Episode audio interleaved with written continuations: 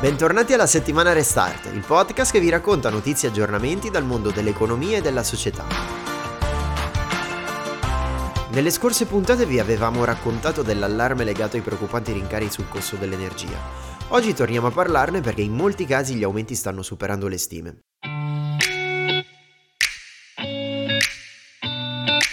Il peso di questi rincari è cresciuto anche a causa delle tensioni politiche tra Russia e Ucraina e delle possibili ricadute economiche di un conflitto che comprometterebbe anche la fornitura di gas all'Italia. Insomma, tensioni internazionali, ma non soltanto. In una nota elaborata con Nomisma Energia, Confcommercio eh, sottolinea che la crisi energetica che sta investendo l'Europa si sta scaricando in maniera disomogenea sui singoli paesi. Da una parte per la loro diversa esposizione ai mercati internazionali, dall'altra eh, per le differenti modalità di intervento nel tentare di contenere le tariffe. Insomma, cerchiamo di tracciare il quadro di quello che è il contesto europeo e anche delle differenze tra i singoli paesi perché l'Italia eh, purtroppo è il paese che è messo peggio da questo punto di vista, non solo per la maggiore esposizione ai mercati internazionali, eh, in particolare quelli che hanno registrato l'esplosione dei prezzi del gas, ma soprattutto perché il governo italiano, a differenza di altri paesi, ha pochi strumenti per poter intervenire in quanto le sue azioni finiscono eh, per scaricare su debito, per scaricarsi su un debito pubblico eh, già molto alto. Ma cos'è successo appunto nel resto d'Europa? La Francia è intervenuta limitando l'aumento delle tariffe grazie al nucleare, mentre la Germania, ad esempio, che ha grandi eh, riserve di carbone, ha avuto aumenti inferiori perché meno esposta al forte aumento dei prezzi del gas. Ed entrambi i paesi possono destinare maggiori risorse di bilancio a compensazione degli aumenti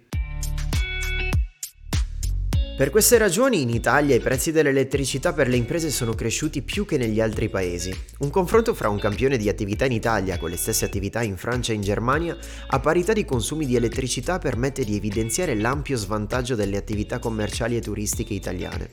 Ad esempio un albergo di medie dimensioni in Italia quest'anno con i prezzi del gennaio 2022 pagherà una bolletta elettrica di 104.000 euro, il doppio rispetto alla Francia e oltre il 21% in più rispetto alla Germania. Un ristorante ristorante in Italia avrà una bolletta elettrica di 13.650 euro, quasi il doppio rispetto ad una simile situazione in Francia e il 15% in più della Germania. Differenziali simili si riscontrano anche per i negozi e per i bar. E per molte imprese le bollette gonfiate, diciamo così, sono già arrivate, in alcuni casi ancora più salate delle aspettative.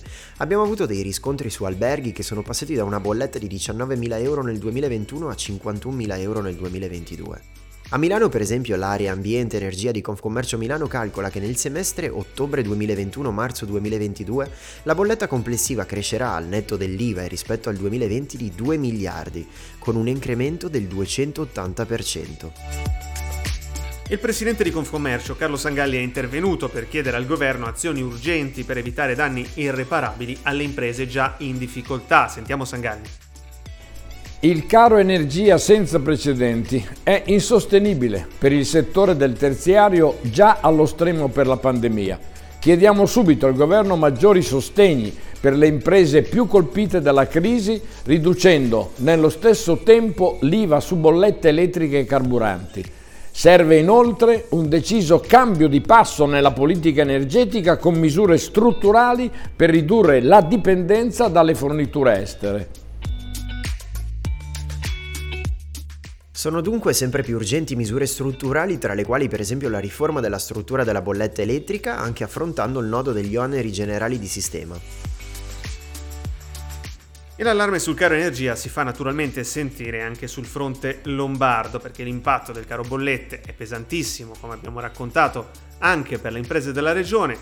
Una preoccupazione più volte espressa ed è tornata sul tema Confcommercio Lombardia che ha rilanciato eh, pochi giorni fa il tema, anche perché proprio in Regione Lombardia si è riunito un tavolo con l'assessorato allo sviluppo economico proprio per fare il punto della situazione per tutti i comparti economici, non solo il terziario, ma naturalmente ci occupiamo in particolar modo di questo perché stiamo parlando di uno shock che in Lombardia, appunto per quanto riguarda il terziario, investe oltre 530.000 imprese. Confcommercio Lombardia cosa dice? Dice che è una situazione oggettivamente insostenibile per le migliaia eh, di imprenditori che stavano cercando di consolidare la ripresa, eh, senza dimenticare l'impatto devastante sui consumi.